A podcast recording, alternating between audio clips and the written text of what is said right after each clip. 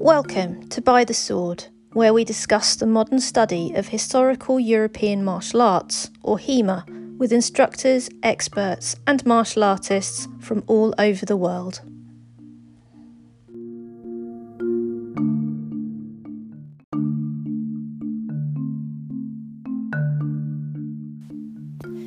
Today we talk to naturalist, conservationist, and fencer Steph Holt of the 1595 Club in the UK. We discuss the side sword or war rapier of Saviolo, as well as bats and ecology. This episode was recorded on Instagram Live 25th of June 2020. Unfortunately, the recording suffers in places where connection was lost. We apologise for the quality.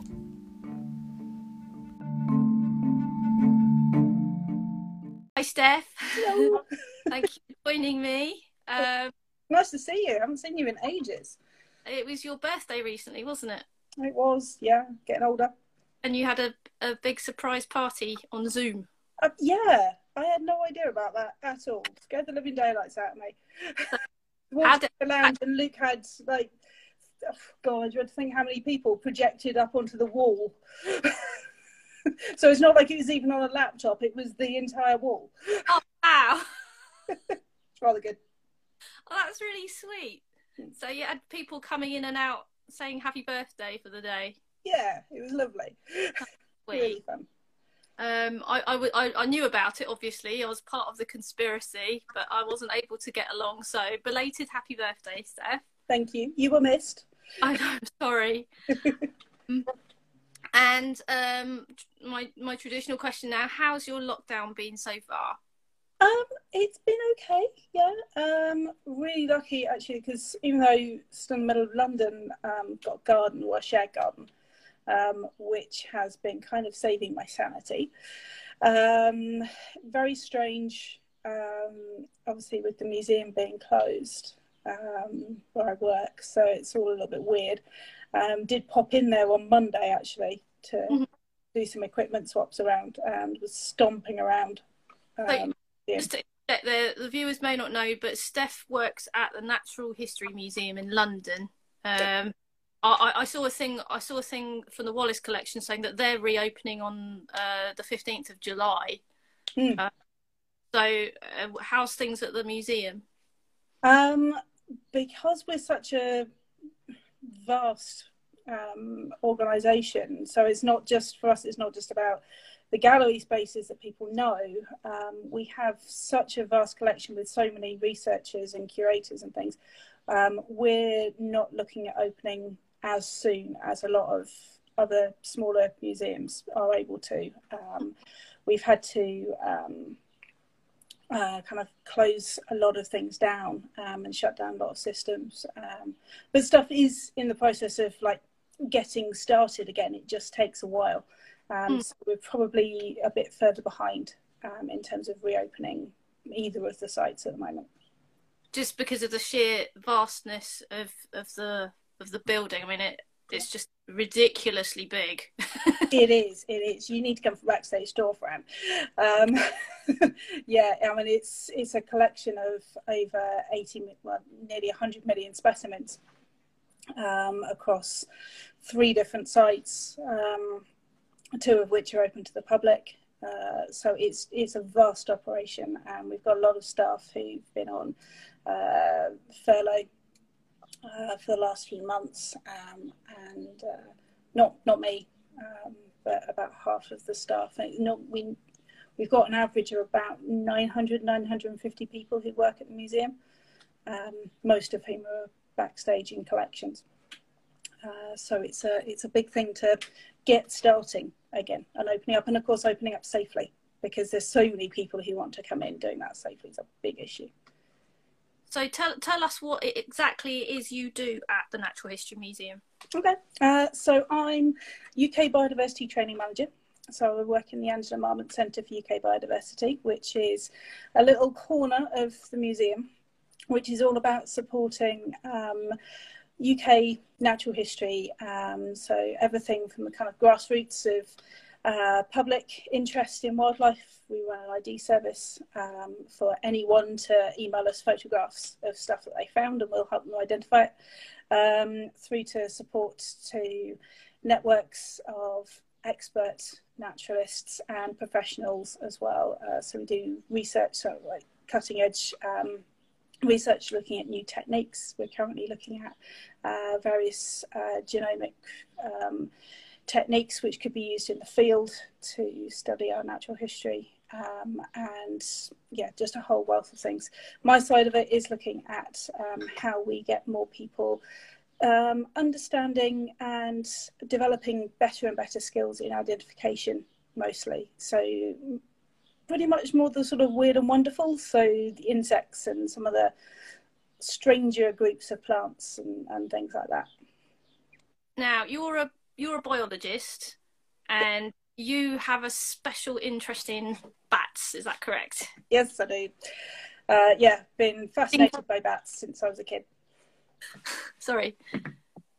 Yeah, but just um, yeah, went on a. I think probably my earliest memory of doing anything with bats was when I was twelve. I went on a bat walk as part of the school trip um, and got hooked. Basically, um, a fascinating group. Um, completely biased in saying that, of course, but they are the best group of wildlife. So that, is that a, a personal rather than a professional interest, or have you ever done any research? Both. It's oh, both. Yeah. Um, so you're just personally really interested in it. You don't end up doing a job in ecology if you're not. Uh, but I've done um, consultancy uh, for bats. I've done research on on bats. Um, uh, a lot of voluntary stuff, so bat care, bat handling, um, that sort of thing. Uh, injured bats. Um, yeah, a lot of different things over the years. And has it taken you to any uh, interesting places? All of my stuff's been UK. Um, so even though we've only got 18 species of bats in the UK, um, just that is fascinating. Um, so all of my bat work really has been British based. So I don't have any tales of foreign travel or anything like that. Um, but did a uh, 18 species of bat just in the UK. Yeah, yeah. Wow. That, but that, well, that's that's uh, resident and breeding in the UK. Okay. We get some extras that occasionally crop up um, and one um, species that was thought to be extinct, um, but one uh, male does still turn up to hibernate. So that's a greater mouse-eared bat. Comes across uh, from the continent and hibernates in a cave. Uh, oh, right. They, they... Sorry, Fran? Do they migrate to the UK from the uh, continent? yes, but that's something we don't know a huge amount about at the moment. So um, they're really difficult to track in the sort of long term way that we ordinarily would do. Uh, so, say with birds, you, have got obviously radio tracking and things like that, um, which can work for larger species really well to track migrations, um, and a lot more studies done. Uh, using things like bird ringing and that sort of thing. So there's whole networks across the world of people who um, who ring birds and track them when they get recaught and things like that. We don't have that with bats because it's much more dangerous to ring them uh, mm. uh, because they can get caught. And you've got much lower um, weight carrying ability, so we can't stick batteries on them that last more than three days. So we can't really do very much at the moment in terms of tracing them. But we think a lot of species do migrate uh, far more than historically has been thought with the group anyway. Hmm.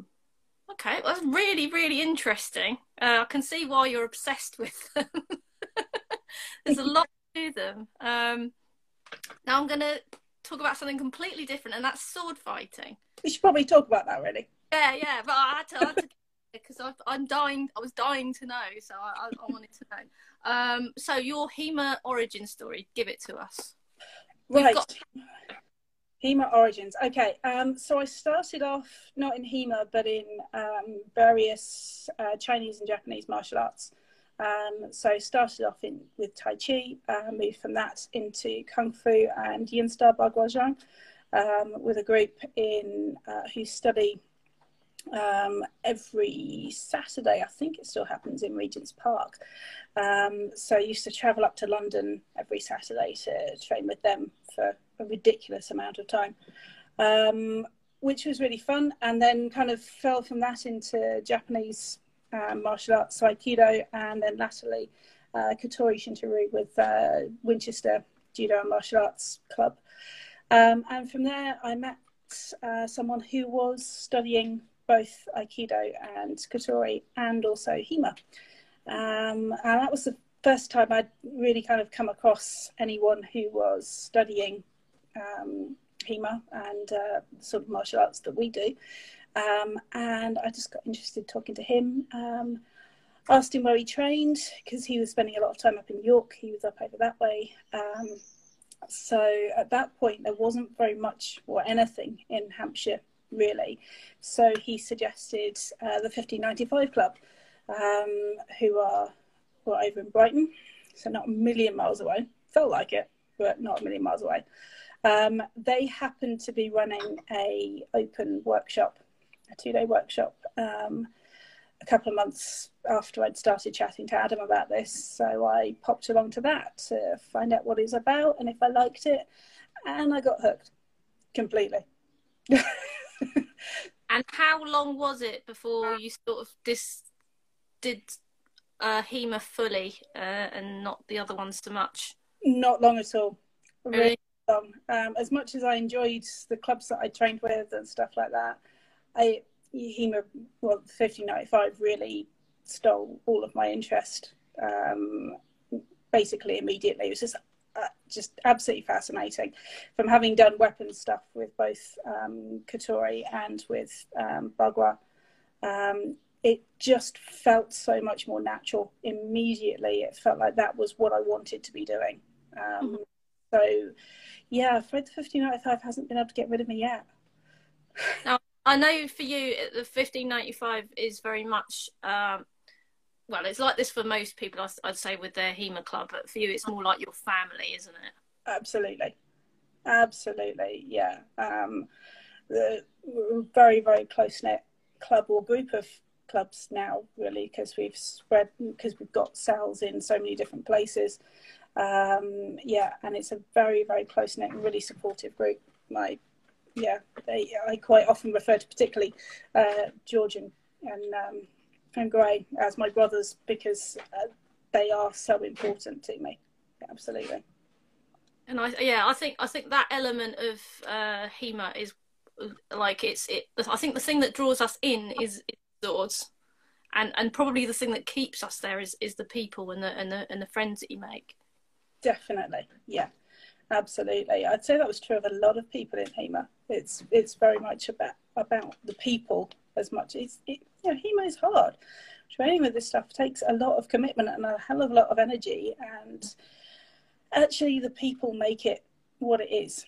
Yeah. And yeah, yeah, that's not yeah. Obviously, my my club is incredibly important to me, and those people always will be. But actually, also the other people that I've met um, during uh, fencing at various events and things like that um, are also as as important as well in a lot of ways. Absolutely. Um, now, tell us about what it is that the 1595 club that you study. Tell me about the 1595. Okay. Um, so the 1595 probably ought to start with why the name because yeah. not everyone's going to know that. So the 1595 um, is called that because it's core is the treatise published in 1595 by Saviolo. Um, so his practice um, was a book published in two parts. Um, the first one deals with his fencing method and mechanism for single sword and for sword and dagger. Um, and then the second book within that joint publication is uh, his honour and honourable quarrels, which is um, sorry of honour and honourable quarrels, which is more about etiquette and in duelling and that sort of thing. Um, so it's less about the actual practice of fencing. So we tend to focus mostly on the first book because that's what gives us the, the basic foundation, the footwork particularly, um, that is the, the basis of our system. It's not about purely reenacting that manual however so a lot of people think that we just use that manual over time various other influences have come into the system so we don't just look at just single sword and sword and dagger as Saviolo does, but it's also how does that apply to other weapons and other techniques? How does that fundamental concept allow us to look at other weapons? And from that, it's brought in other elements. So there's bits of Angelo that have come into parts of particularly where we've looked at sabre and cutlass and things like that. Um, we also do partisan and quarterstaff, so polearm things. Um, and we've brought shields in as alternative offhand weapons. Plus, we also, almost all of the clubs um, do an unarmed night. And that starts with Saviolo, but then also brings in elements of, of things like Savate um, and Bartitsu. We brought cane into, into bits and pieces because it's fun.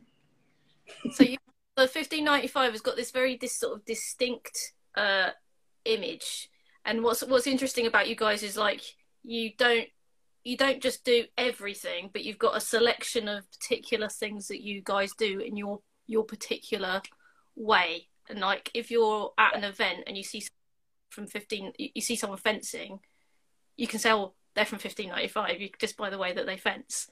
It's it's very it's a very distinctive thing. I, have heard this with the School of the Sword as well, and the same with uh, um, a schola gladiatoria like you can tell where someone's bit where someone's trained by the way they fence and that you've got that very distinctive style of, of fighting. And i think it's really cool that you don't just like in our school we got a particular well it started out with a particular period of history and now it's just become a sort of geographical location. But you guys have got like you got like you know the fighting arts of 1595 all the way through to victorian bartitsu and uh, these sort of like things on a timeline that you've sort of latched onto and uh, worked on and over the years and sort of made your own is is really fascinating sort of from the outside looking in because I remember when I started just before I started HEMA there was a really cool um, YouTube video of uh, I think it was Gray and George doing mm-hmm. um, sticks doing stick and they were doing they were doing um, side sword and they were doing pugilism as well. And they had this really cool soundtrack by a band called whirling pope joan and i was like i, I have to hear that. I got the whole album i absolutely loved it. But yeah that kind of stuck with me as the uh as the sort of uh the yeah. the music video for the, for your for your club. Oh you've gone frozen on me now you still there? It, it does seem like some of the videos that um, you. you keep freezing Sorry. on me, Fran. Yeah, you too as well. Um, you still there? Um, can you hear me? I can hear you. Yeah. Can you hear me? Yeah, I can hear you. I think. Okay. I think there might be a bit of a lag. Um, okay. But we'll we'll carry on because otherwise it won't record. So we'll just carry on yeah. with the with the glitches. Um, yeah.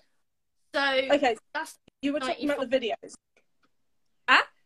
You yeah, just, that video, that YouTube video was was really cool, and I was like, wow, HEMA is really cool because. Uh, now now nowadays when people say uh, when i say to someone how did you get into hema they always say oh i saw a youtube video by matt easton or Skallagrim or or so and so and and they're usually they're talking about like a, a, talking head video where it's someone talking to the camera and describing um, an action or an activity or a concept but this was just people fencing and um, yeah. there are a lot of videos on online of people just fencing but they're not actually that engaging uh, to watch um, but this one was this one was really like it was it was really cool. And i think that was the one for me that kind of made me think hey, yeah this is a really cool thing to get into.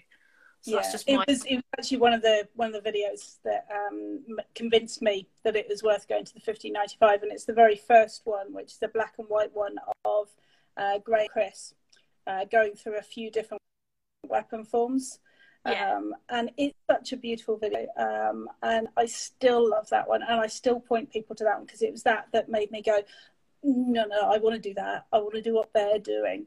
Um, yeah. Because, yeah, those videos are pretty cool. cool is the word. Yeah. Uh, uh, they're really cool, and I want to be really cool and do that. Yeah. Um, exactly. Who wouldn't? And, and do, so it's great. um, So now, like you, you've taught a, a, a few events now, uh, and you're an instructor. And I asked uh, Chloe this question the other day. What are your top tips for becoming an instructor rather than just a fencer? For becoming an instructor, okay. Uh, first of all, have a telling you that you're instructing. exactly. That That's the best way to start instructing is to have Fran do that at you. Um, Someone to motivate you. Yeah, encourage, enthuse, um, threaten slightly. Uh, no, um, I think for me, because I've come from a teaching background as well, it's a little bit easier to understand that there is actually that anybody can teach because actually what you can teach is a different perspective. You may you might not be the greatest master at a particular system or a particular thing, but actually almost everybody has got something that they can share. And it's about finding what it is that you can share about you, what you found out about a particular system. So there are certain ways that I have to fence at five foot five.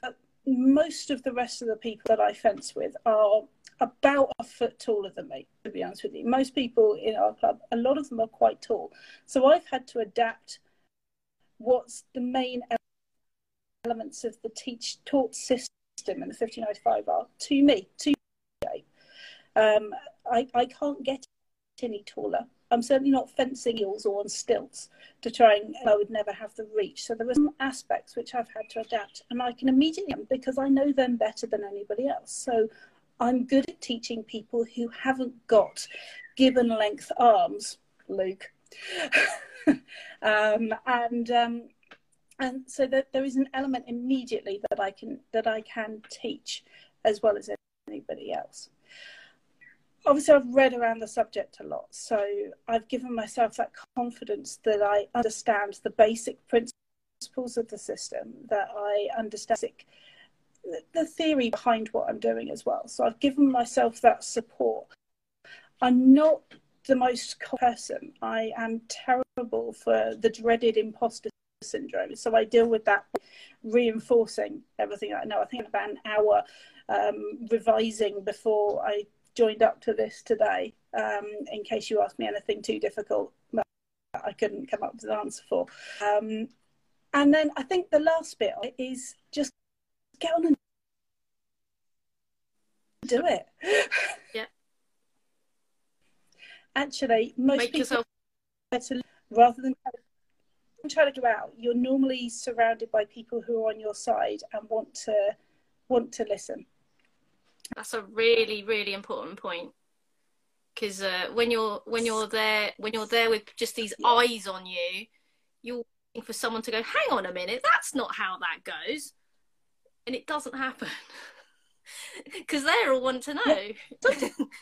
they want to know. ask you questions, and you and you don't know the answer because not everybody has got yeah. every single piece of information, and that comes a little bit from me from teaching ecology. Ecology is a vast subject. It's absolutely huge. I don't know the answer to a question in ecology, even though I've been studying it and teaching it for many years now there will always be a question, whether or not it's from someone brand new or from someone really experienced, that I don't know the answer to. So it's a perfectly valid response to go, do you know what? I don't, that's a really interesting point. Or let's explore it. Let's let's see what you're seeing and let's play around and have that that conversation as a conversation as fencers rather than as yeah, just just talking through theory. So there's definitely teaching technique in there, which has really helped me from having taught other subjects. Um, I will admit, though, I, even though you know I've I've taught fencing a few times at a few different workshops and stuff now, and even you know teaching subjects like ecology and stuff, I still get very very nervous. As soon as mm. I hmm. start talking, normally okay, but I I get really nervous beforehand. Um, and I, I know that I get really stressy beforehand. And I'm not necessarily a fun person to talk to 20 minutes before I'm doing something.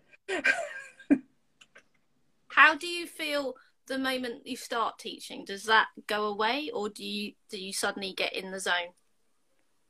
It it always goes away, and I have to every time remind myself that it's going to go away the second I start talking. But actually, once is, I get into the flow, it's fine. That is exactly what Chloe said. She she said like I'll be all like very wound up. She said, but I, it's like a switch. Like the moment you start the class, it's suddenly you're like in the zone and those feelings have gone. So I think I think the uh, the imposter syndrome that plagues everyone, absolutely everyone, forever, it doesn't go away. Um, is there when you're not teaching, but it's not there when you are teaching, um, which is a really important thing to remember. I think that it's it's just it's just there when you're when you're not in the zone. Um, so your your top tips yeah. are have someone to motivate you, um, push you in the general direction. Um, know that you know. uh, and do your do your research, and um, what was the last one? It was about the imposter syndrome, wasn't it? It's just answering back to that mm. imposter syndrome voice in your head and just saying to them, "No, come on now." Um, those are really good. Um, yeah. sorry. Yeah. Once once you've started, cutting out it's normally complete with that. Yeah. Oh, sorry. Yeah. No, no, no, no. Yeah. Once you start, once you start, it, it all goes. It all goes away anyway. Uh, so you're cutting out again. Yeah, so are you. Not you sure there? I think it's my Wi-Fi. Can Sorry. you hear me? Yep. Yeah. Okay. Um, yep. Right. It's Pride Month. Um, it's Pride Month, and um, I know that in I haven't attended myself in the past, but in previous years when we could, when Pride could actually take place in London, um, there was a there was a bunch of HEMAists from the area who got together and uh, did a little sort of mini procession of HEMA people with with pridey stuff uh, in the last couple of years, but obviously we we can't do it this month, and it all the sort of celebrations of Pride are having to take place um, online, basically. Yeah. Um, just want to ask what your perspective is on LGBT representation and inclusivity in HEMA. What your thoughts? yeah Diver- diversity is incredibly important that people feel and welcome in the spaces around me is incredibly important. Um, it's it's something which because i mean we're originated in brighton it's you know part and parcel of how the club evolved in terms of inclusivity particularly for lgbtq plus um, yeah. issues as well. So it's it's incredibly important. Is welcome. It's a constant thing in HEMA. It is dominated by um, and it's something that Sorry. we need to to challenge. Oh, breaking up again, Fran. Yeah, sorry. Uh, you, I heard you up until you said it's a con- yeah, I can hear you. Uh, you said it's a constant something, and then it cut out. Okay. Ah, trying to remember what. So, yeah, so in in HEMA, and the same is true in in my field of work as well. It's you know there is a, a large proportion of white cis males in what we do, and it's incredibly important that we show how open and inclusive we are, that people are safe, that people are welcome, that people will literally be welcomed with open arms um, and shown how to use swords. Um, uh, so that's that's an incredibly of what we do in HEMA.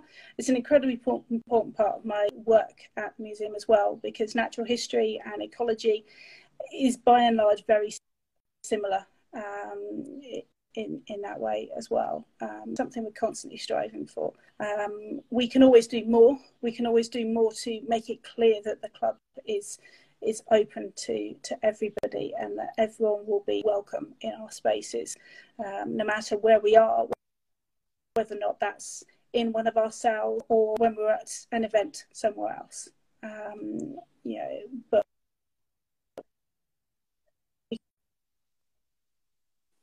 can, we can Sorry, always do more to make, like that. Um, I think um, from a purely Gosh, I don't know what's going on the internet. Hang on a second. Can, Can you hear me? Fran? Yeah. Can you hear me? Yes. Can you I hear can me okay? fine, Fran. No, I, I was going to say, um, I think from a purely um,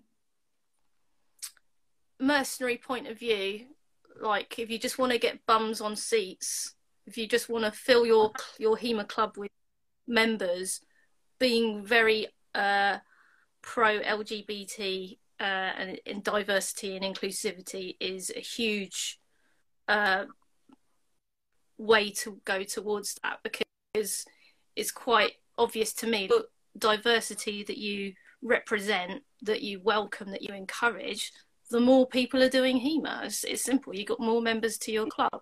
Um, you know, more, more, more women. More questions for Steph. Uh, it doesn't have to be about HEMA. It could be about bats or baking. Could be. Yeah. I can try and answer. It's supposed to be ask me anything, isn't it?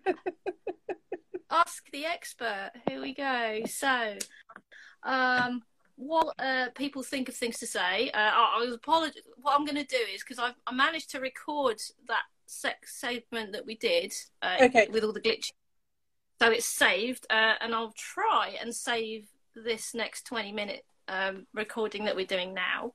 Um, and I'll use this time to just say uh, my next guest on Tuesday is the lovely Alex Austin from um, from London Historical Fencing Club. So really looking forward to chatting to her. Uh, ah, we've got a question come in from Captain Kirk. Hey, Captain Kirk. Favorite weapon? Favourite weapon? Well, um, favourite weapon has to be um, Saviolo's um, military rapier, which a lot of people would call a side sword, but we don't because it's us. Um, it's mostly to differentiate. it's mostly to differentiate, to be honest with you, because ours is an absolute brute of a weapon.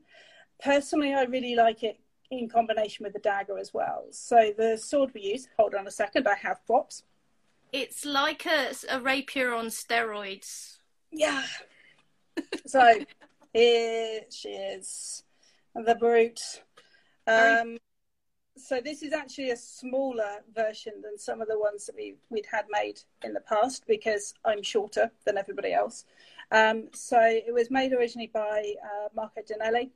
Um, my one, uh, it's a beautiful thing. Uh, they are large, uh, com- particularly compared to some of the side swords, and certainly compared to what most people would think of as a as a rapier. They are heavy weapons. They're based on um, mostly on A535 from the Wallace collection. Um, although A535 um, doesn't have a um, double-sided blade all the way uh, up to the hilt. Um, there are a few cop- there are a few versions of it, and it's kind of one of the um, the reason we picked that sword, or the reason Chris picked that sword originally for for the club, is there's a few different reasons, but actually it seems to have been a relatively common uh, soldier's weapon. Saviolo was a soldier. Um, he he was contemporary and grew up in the same place as Fabris. Fabris went more for a court style of fencing instruction. Saviolo's is based on his experiences as a travelling soldier. there he is. Um, so yeah, so Saviolo's fencing style is based on being a travelling soldier. Therefore, he would have had a weapon which was sturdy, strong, very unlikely to break. particularly during travel, as well as multiple campaigns. So it had to be a solid weapon. It means it's not necessarily the delicatest, most prettiest of weapons, but actually a lot of sword collections seems to have this or similar styles of weapons, mostly in the back stores of the collections rather than out on display because they're not the ornate, fancy, beautiful things um, that were necessarily saved in quite the same way. Has been altered over the years. I did have, I did send it to Balefire um, alterations, uh, partly uh, a closed port that you can see in there, um, because obviously with the with the open port, um, you, we have had incidents where swords going between, um, and I just don't want to risk that. And it's a perfectly valid thing to, to put onto that blade and a bit more weight taken out of it because um, it was quite heavy. Um, I'll admit it's still quite heavy, but certainly compared so did they, to our lot. They um, the weight out of the blade or out of the hilt? Uh, out of the blade and also out of the pommel to balance it up. So it's done some beautiful neat uh, work on the pommel just to take a bit of weight out but still make it look pretty. Nice.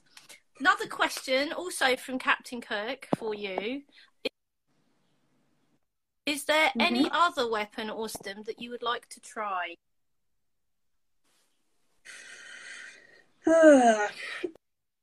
well, more recent. This is so. Sorry about. So yeah, so what I was about to say told me that I had to say one of my greatest inspirations in HEMA um, she's now going to kill me. But fortunately, she's um, one, one of the things actually that I've been really getting into it a little bit more recently is small sword, and part of that has genuinely been Sue. Partly because for a brief period we lived next door to each other as well. Um, but actually, I'm really enjoying small sword. Uh, yeah, we had our little HEMA hub um, for about three months. Um, yeah, so um, so yeah, so I'm really enjoying sword. Uh, actually, I've currently got a small sword based loosely on my A535 commissioned at the moment, which I'm at some point. Yeah. Um, Who's making that? I'm on Sue's hit list. Oh, God. um, yeah, so small sword is being really fun. Um, fencing styles. Uh, Luke recently got an arming sword sword. So we've been around with uh, sword and buckler, uh, which has been really fun uh, um, as well. Maybe one day I'll even pick up a long sword. Who knows? Well, you, funny you should mention that because the next question is from the great Nozali, who says, "What weapon is you your oh, what weapon do you prefer, a rapier or a longsword in a duel to the death?" Definitely, definitely my military rapier absolutely. Yeah. Um, I I can put two hands on it if I want to, um, but the dexterity of the, the sword, uh, I, I I love, um, and I know beautiful fencers who can be incredibly precise and incredibly delicate and dexterous with it, but I don't know the weapon anything like as well. Uh, certainly, um, and I would absolutely trust my life behind my sword. And that hilt. Yeah. Yeah. gonna get your hands chopped off quite so easily, and you've only got one mm-hmm. hand at risk. Um, yeah. Although, yeah, I mean, it's part of part of how we fence. You mentioned the unique element of of the 1595 fencing style, and part of that is the left hand, um, and that very much comes from uh, Saviolo's annual um, or its treatise, um, and and actually use and the active use of the offhand even uh, when it's not in play. Yeah, there's a there's a lot of hand parries uh, goes on. Um, yeah. While we're seeing if anyone else has got a question for you, we've got a little bit of time left. Uh, what's your favorite that you've ever been to? Favorite event? Well, obviously has has to be by the sword, of course for obvious reasons. do love that event, of course. Um, aside from By the Sword, though, because that probably is far too creepy, um, I genuinely think the best event is the Maltese one. Uh, anyone who hasn't been, that's an event. It's actually its 10th anniversary this November, assuming we can all go. Um, I'd love and one. it happens.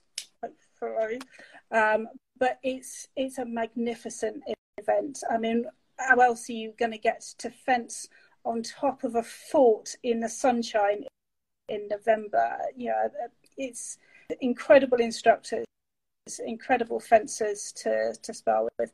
There's no competition, there's no tournament. By no means it's not necessarily for everybody, um, but I absolutely love that that event. Um, the Maltese um, Um, fencers have created a marvelous one there. It's a Game of Thrones location, isn't it? It was a filming location. I think it probably was, yeah, yeah. I think it was used for both uh, when uh, in the first series uh, when Daenerys was uh, sold to Khal Drogo. I think it's where that was all filmed, and I think it was used uh, for some of the scenes, um, um, like uh, with the mountain and um, the Viper. I think I think it featured in a lot of those. Yeah. I, I wouldn't be slightly surprised. I'm not up on my of Thrones locations, I'm afraid, but I wouldn't be even slightly surprised. It's a But yeah, stunning. it- The stun it's a stunning location, uh, and it's warm in November. Yeah. and it's But- the yeah the, the the instruction is second to none. Fantastic, really varied instructors, um, and and really great fencers to to spar with as well. Is that have any particular theme, or is it anything and everything? It's it actually includes an awful lot. There's been uh, styles um, shown there. Um, so we're normally teaching our stuff. One of our instructors is normally there leading a couple of workshops. Um, there's uh, a lot of um, and longsword um, sort of stand things you find, and normally uh, unarmed classes as well, which makes it a little bit different to a lot of other fencing events, which tend tend not to show so much of the unarmed uh, styles. hmm Sounds quite varied. Um, Mhm. What event have you not been to that you would like to go to? Oh, I think it's probably Dijon. Same. I think uh, that's that one's really high up on my hit list. I really want to get to that one, I well, well, Oh, once upon a time. Hmm? of course, and swoosh, of course, for a nuke. Oh, of course, swoosh. Of course, swoosh. Um, it, yeah, D- Dijon was one of the big, like, big three at one point, wasn't it? To go to, or big four, I should say. There's like, once upon a time, it was like swordfish, swash, fight camp, and and Dijon were like the four things that happened a year that Mm. everyone go to. But I, for some, by some, I don't know what it is, but I never ever actually managed to get round to going. So yeah, that's that's one that I would like to to go to as well. Do we have any more questions for Steph before she has to disappear off and do some more work? Because that's the reason why we had to have the earlier time slot because um, Wait, so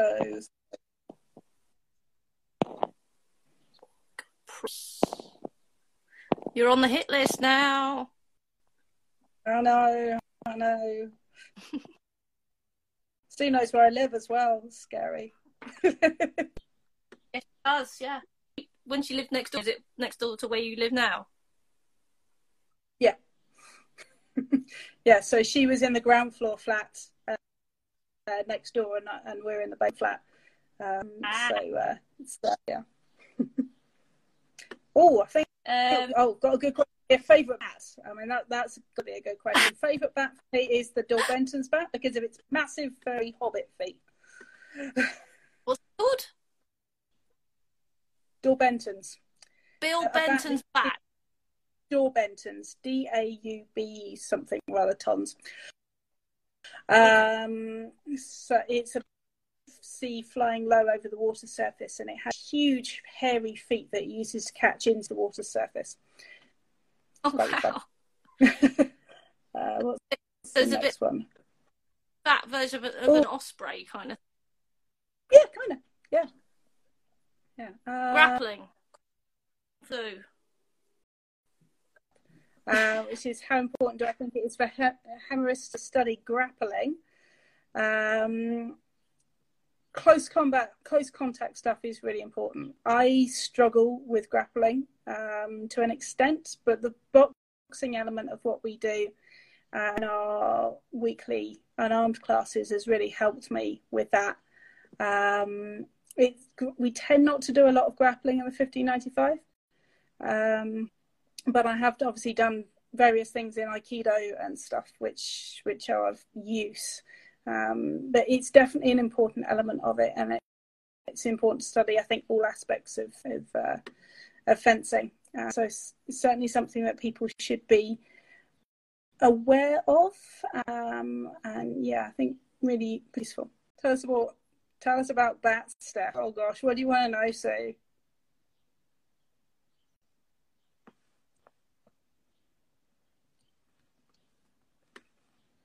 Oh, HEMA supplier.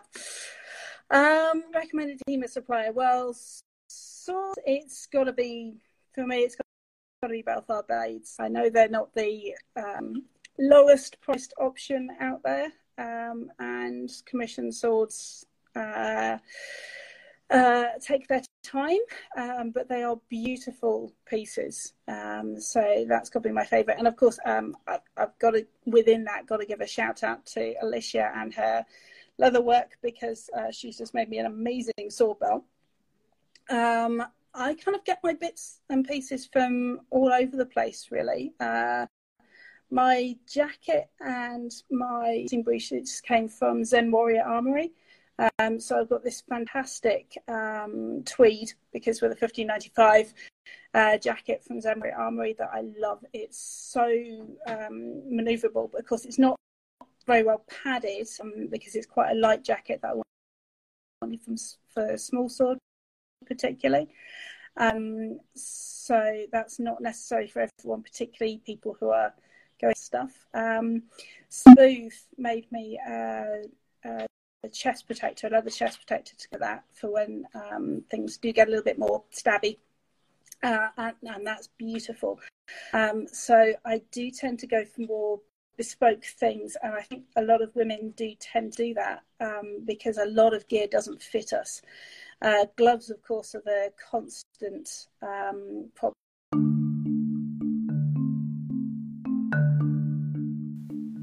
We hope you enjoyed this podcast. Go to at Swordwomen on Instagram to see upcoming interviews, or visit bythesword.net for information about our event, or look for our Facebook page, By the Sword.